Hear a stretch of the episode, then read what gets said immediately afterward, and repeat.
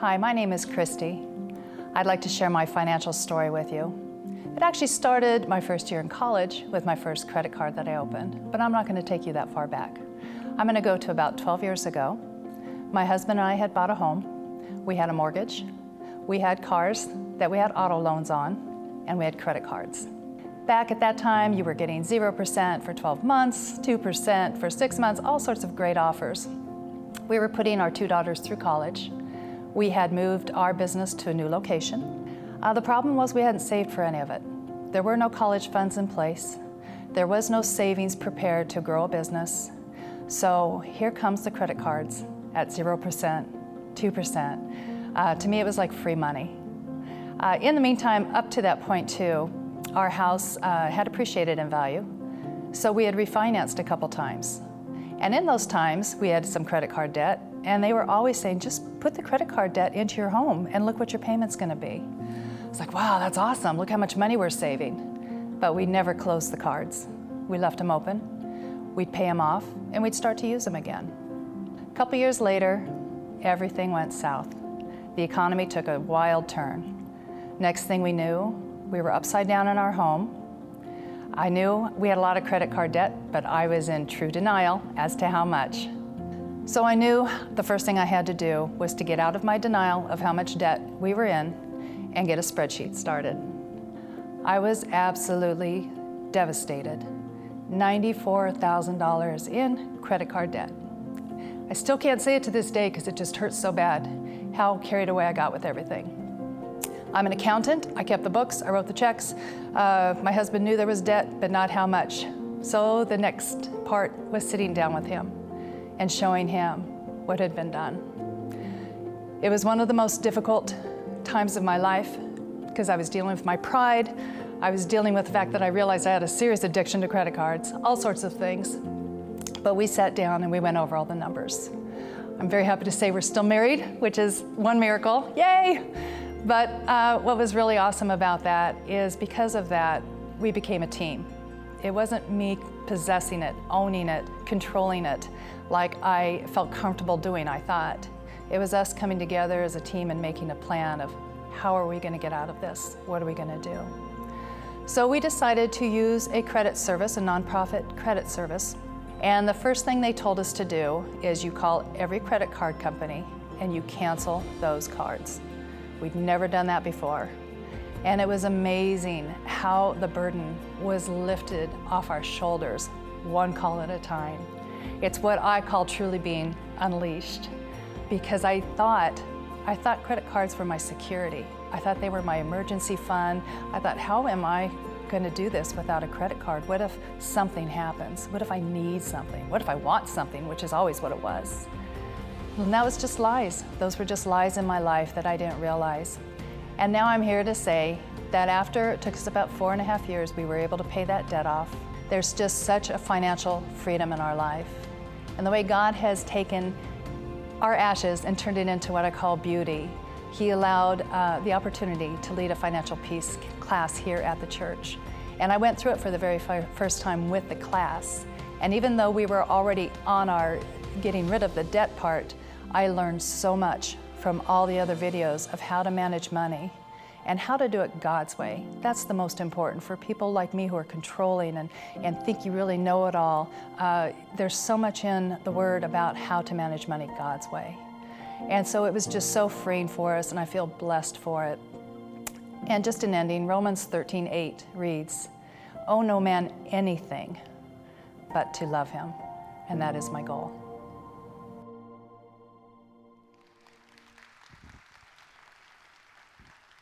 Gotta love, gotta love stories of life change. Uh, and if you don't, uh, then uh, I'd like to have lunch with you and figure out why.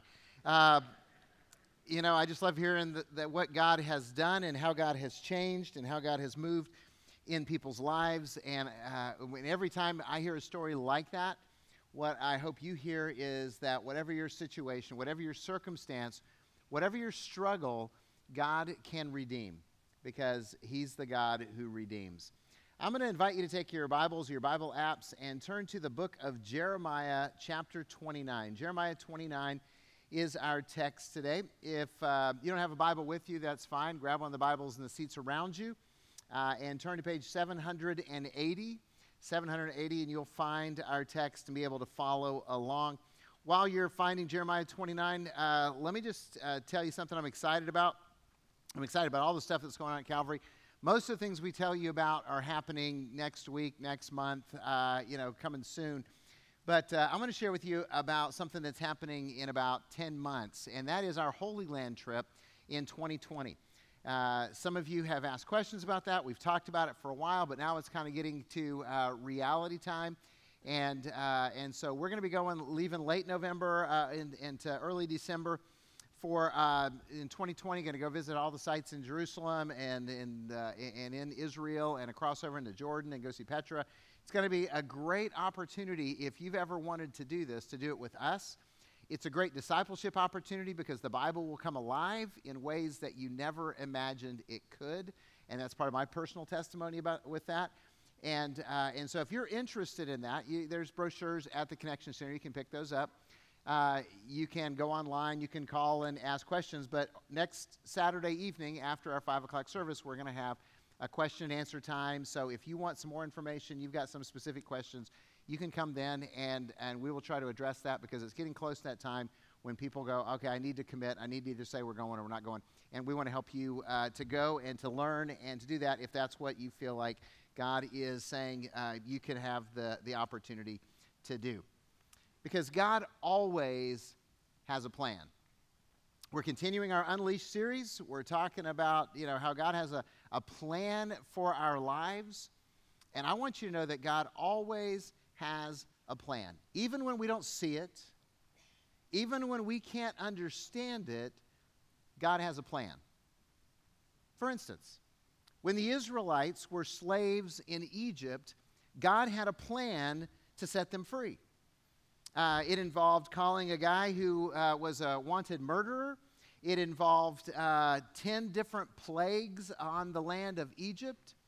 And it ultimately involved uh, slaughtering a lamb, eating it, and taking the blood from that lamb and spreading it on the doorpost of your house so the death angel would pass over your house. And that's how God set the Israelites free. It, and they celebrate that to this day in what we call Passover.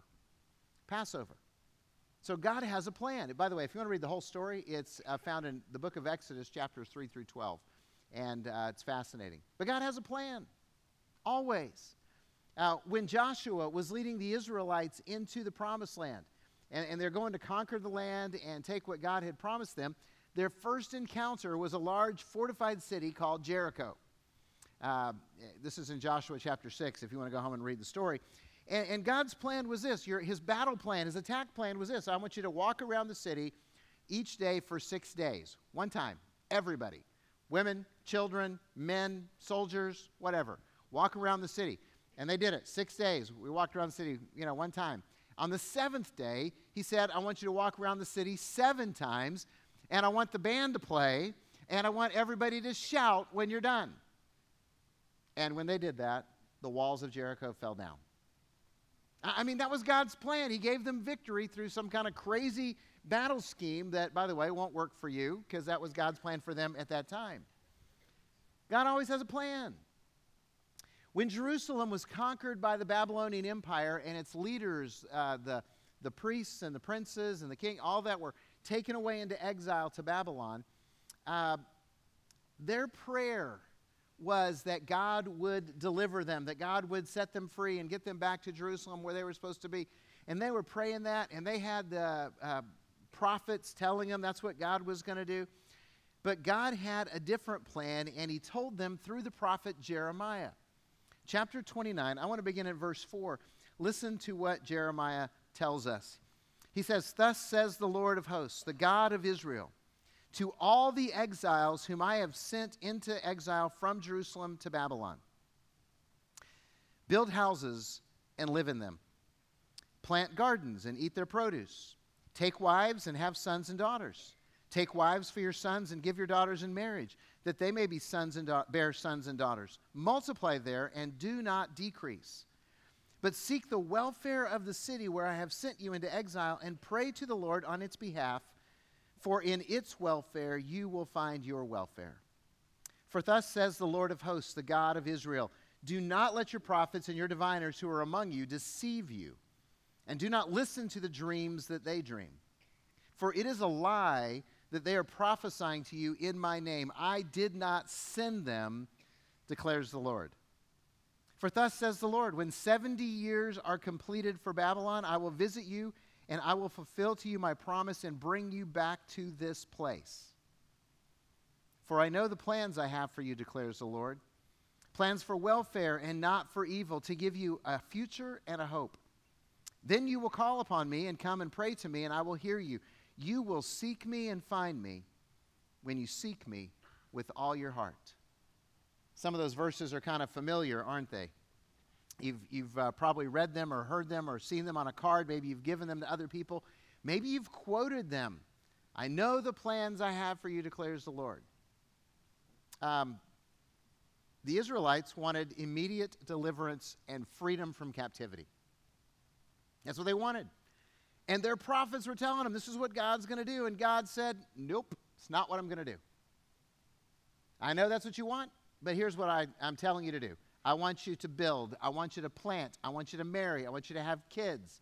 I want you to bless the city that you're in because you're going to be there for a while, as in 70 years. You know what he was telling the leaders? You're going to die here. You want to go back to Jerusalem, but you're going to die here. So, since you're going to die here, live here. And they didn't want to hear that. But his plans were to bless them, to prosper them. His plans were for their welfare so that they could have a future, and a hope.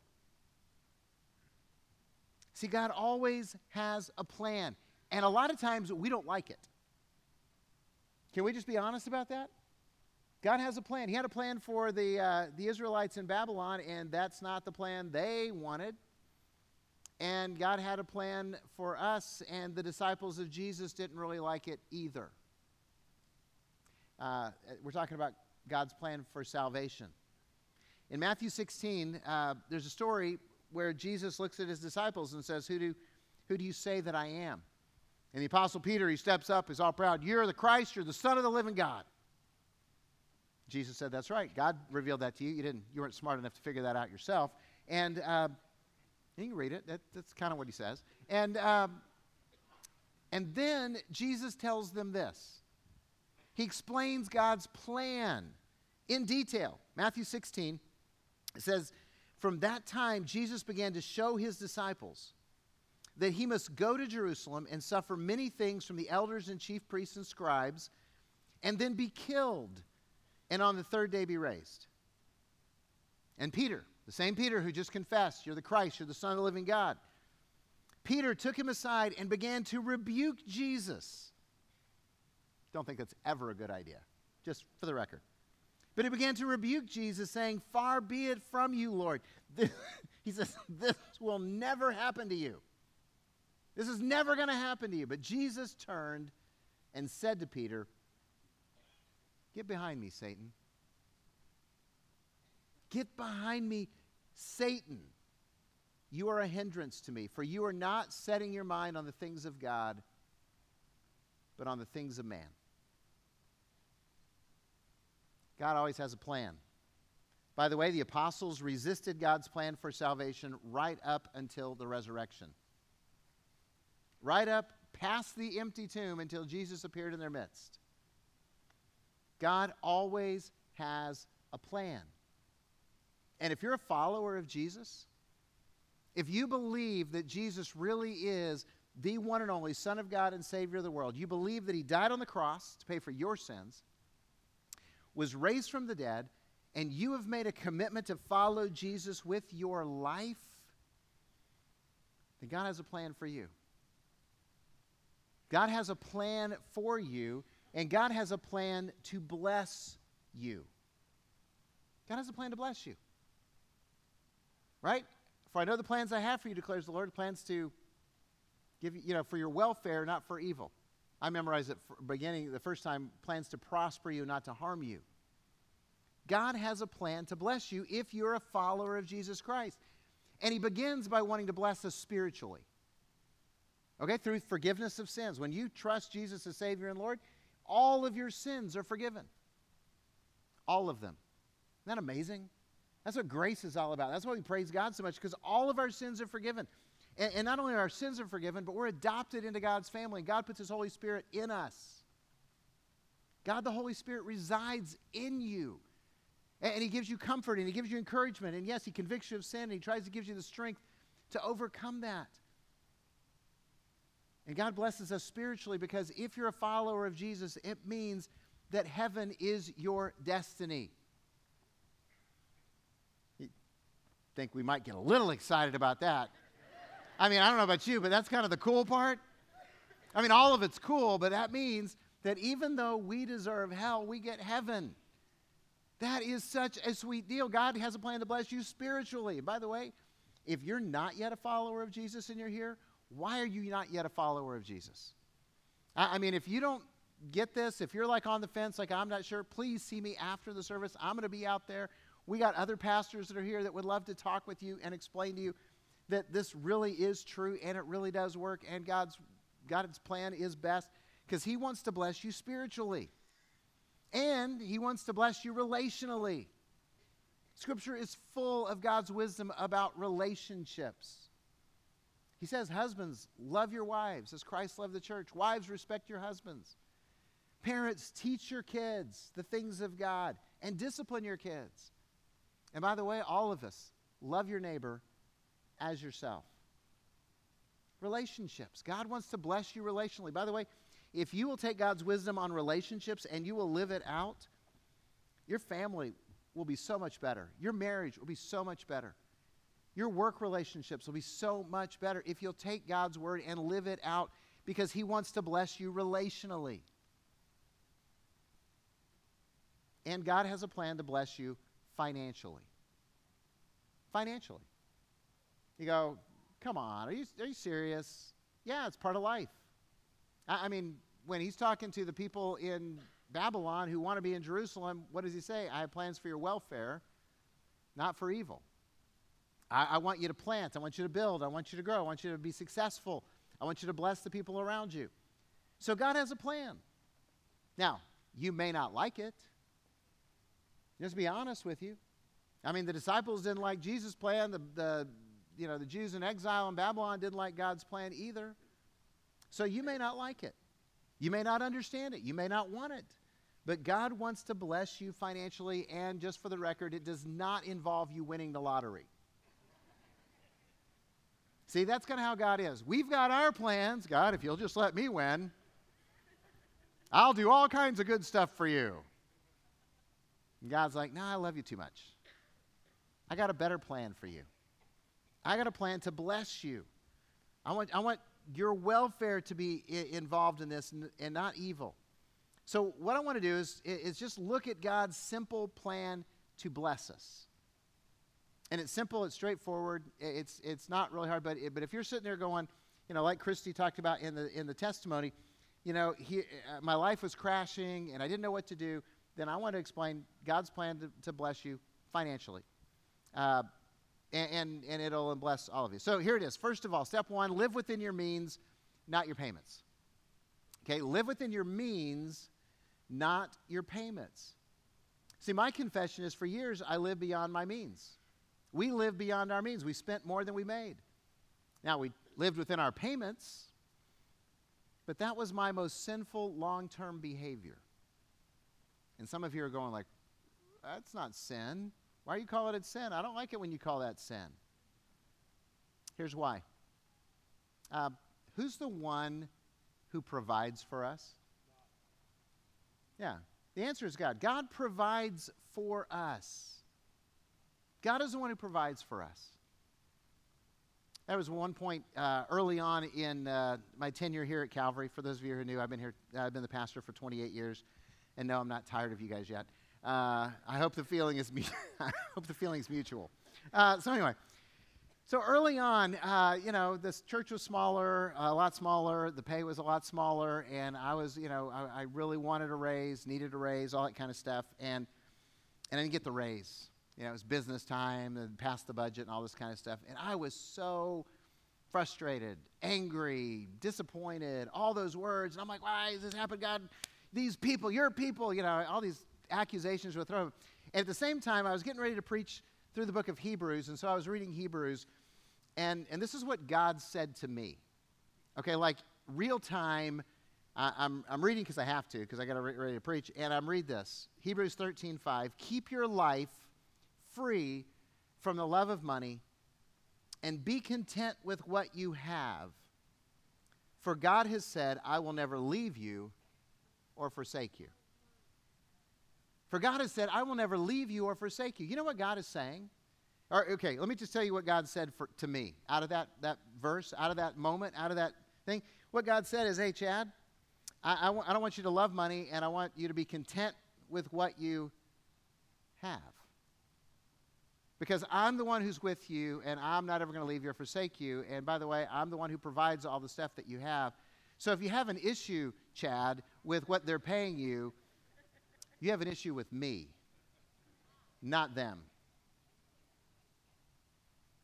And I went, oh, crap. and yes, I use that word because that's the word I use. Because here's the thing how in the world am I going to be angry at God? God's the one who's forgiven me of all my sins. He's promised me heaven. He's adopted me as his child. I get the guarantee of, of you know, all of the kingdom in my inheritance and God is with me and He loves me and I don't deserve any of it. And so, God, I really can't be upset with you, so I guess I need to learn to live within my means. Be content with what you have. You see, when we spend more than God provides, what are we saying? We're, really saying, God, you're not providing enough. When I outspend my income, I'm saying, I'm basically accusing God of not giving me enough income. So, do you believe that God provides? Three people over here. so glad you guys believe. Do you guys believe that God provides? Okay. Here's the hard question then. See, I, I'm setting you guys up. then, do you believe that God provides enough?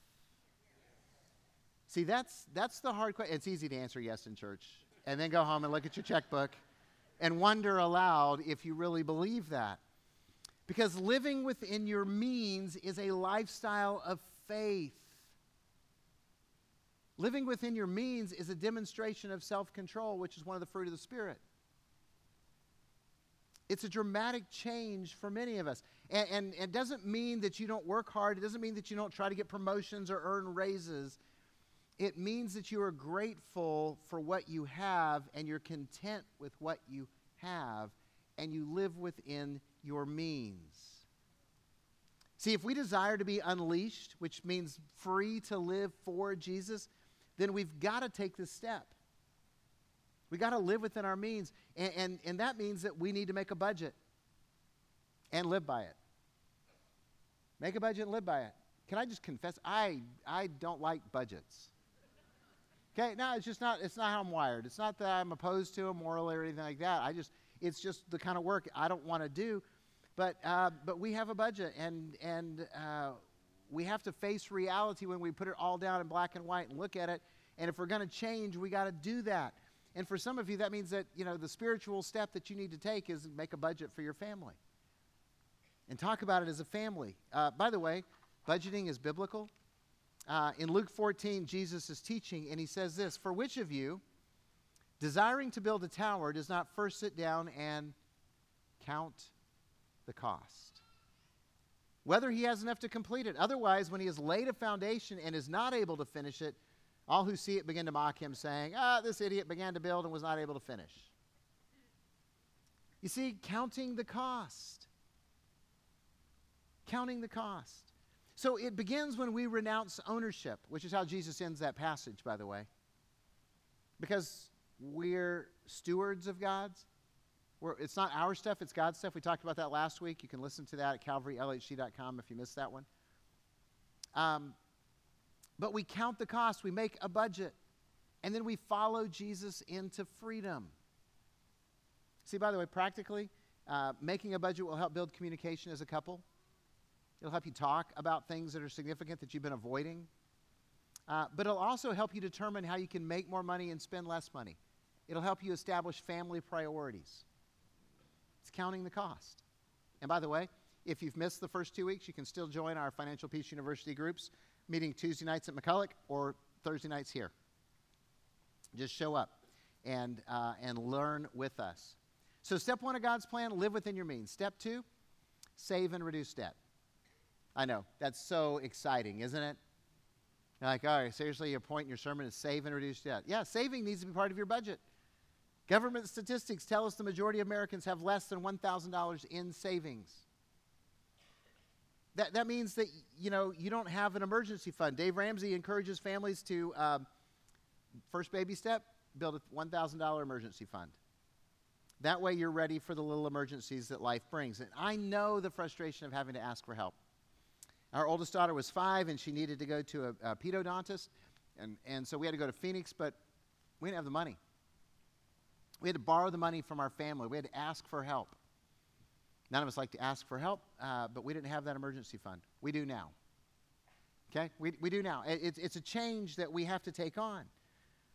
And, and none of us uh, want to be at that, you know, complete and total need of everyone else.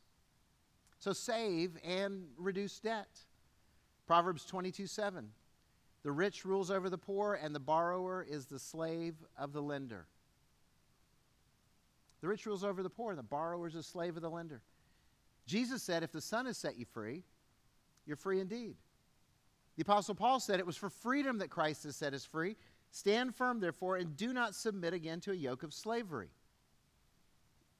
Yet we willingly submit to the slavery of debt. And yet God desires your freedom. He wants your welfare, not evil. He wants you to have freedom from fear, which is why He gives us the promise of eternal life.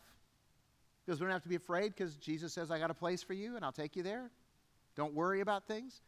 He wants you to be free from the you know from failure. That's why he promises to redeem everything. He causes all things to work together for good, even when we fail. He wants us to have freedom from sin, which is why he says, I'm not going to put you in a situation where there's no escape. I'll give you a way out. You can overcome this. And he wants to set us free from debt because he promises to provide enough for us. So that's God's plan to bless you financially. Step one, live within your means. Step two, save and reduce debt. Step three, be generous. Be generous. Some of you are going, how's that going to help bless us financially? Well, I got another trick question for you. Do you guys believe Jesus? Yeah. Okay, well, see, enthusiastically you answer yes. Well, in Acts 20 35, they tell us that the words of the Lord Jesus said, It is more blessed to give than to receive. Now, we quote that to people all the time, and we say it, and it's, you know, probably on some, you know, bathroom walls or something. Isn't that where we put, scripture. Uh, why do people put scripture on, in bathrooms? Maybe because we're there for, I don't know. Anyway, it's a whole other mystery. We'll talk about that later. But it's more blessed to give than to receive. If we believe Jesus, then are we living that reality. Because God's plan to bless you financially involves you blessing others financially. Did you catch that? God's plan to bless you financially involves you blessing others financially. That, that's kind of how God set this whole thing up. You see, think about it. You can't receive new blessings from God if your hands are full holding on to the previous blessings from God. You can't receive new blessings from God if your hands are full holding on to the blessings you've already received from God. See, when you're, when you're holding on, you can't take anything new. So, what, what, what does God want us to do? He wants us to give it away so that we can receive more, so that we can give it away so that we can receive more, so that we can give it away. He wants your life to be a conduit. He wants your life to be, you know, a conduit of, of, of just a, a pipe that things are passing through. Blessings are passing through. And the more blessings you want, what he's saying is you, you receive it, you give it. That, that's how He designed it to work. That, that's the order. That's that whole it's more blessed to give than to receive. So let go and be generous, which means you need to be generous toward God.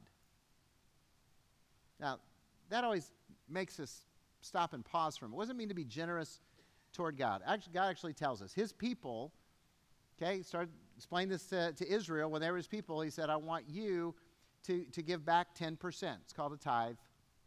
We still use that word, you know, tithing and, and things. It means giving God 10% of what he's given you. And, and, and a lot of people, in fact, I was asked several questions about this last week. People go, I just hadn't heard of that, never, you know, it's a new concept. See, when you, when you give God 10% back because He asks us to, you're, you're demonstrating your faith. You're saying, God, I trust you that, you that you provide and that you provide enough. And you're demonstrating gratitude. You're saying, God, thank you for the blessings that you've given me. So I'll give back to you. It, you're, you're demonstrating your commitment to the mission of God. That leading people to a life changing relationship with Jesus. You're saying, hey, I want to expand God's kingdom. I want to give to that. And you're demonstrating obedience. You're just simply saying, God, you've asked me to do this. I'm going to do what you ask. 10%. Now, that's a challenge because there's some of you that are going, I, that, no, can't. That's too much. Eh, there's no way. You don't understand. There's just no way. And God knew this was tough. He knew this was hard, which is why the only place, the only place in all of Scripture that God actually asks us to test Him is at the point of tithing. Do you know that? This entire book, you read the entire thing, one passage, it, it's another prophet. You know, we're looking at Jeremiah the prophet, Malachi the prophet, in third chapter, verse 10. He says, Bring the whole tithe into the storehouse, because theirs was animals and, and grains and stuff like that. He said, Bring the whole tithe, tithe, into the storehouse, so I'll have the food enough in my house. And then he says this Test me in this. Test me. Try me in this, God says. you know what? God's throwing the gauntlet now going, See if I will not give you so much blessing, you won't have room for it all. Isn't that crazy? That from eternity, God is looking down and he's, and he's saying to a lot of us in here, try me. Go ahead and put me to the test. Here, and I'll even put it, uh, frame it this way. If you've never tried tithing, try it for three months. Just, you know, you're making a budget anyway. Sit down with it and go, okay, 10% is going to God. The rest of it doesn't add up now, but we're going to trust God. We're going to give Him the 10% because He gives us enough. See if God does not bless you. See if He does. There's a lot of you in here that have been tithing for your whole lives. You're like, yeah, it'll work. Trust Him. Yeah. See, those of you who know, you know. Those of you who don't, you're like, I don't get it. Exactly. Takes faith.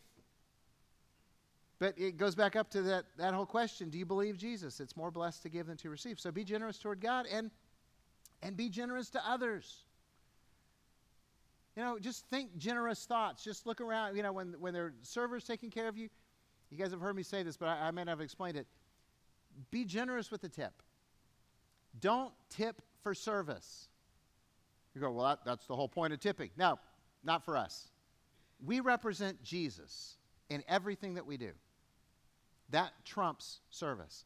Tip for Jesus. Be generous. Be kind. Uh, yeah, if you're don't, it's better to be generous even if you're a jerk, but don't be a jerk, okay? you know, take care of the wait staff. That's one little way that you can be generous. Give to causes you believe in. You know, sponsor a child of compassion. Help us build wells in Mozambique. Give to your cancer charities. Give to Hospice of Havasu, the, the Faith and Grace House, uh, domestic violence house that's new in town.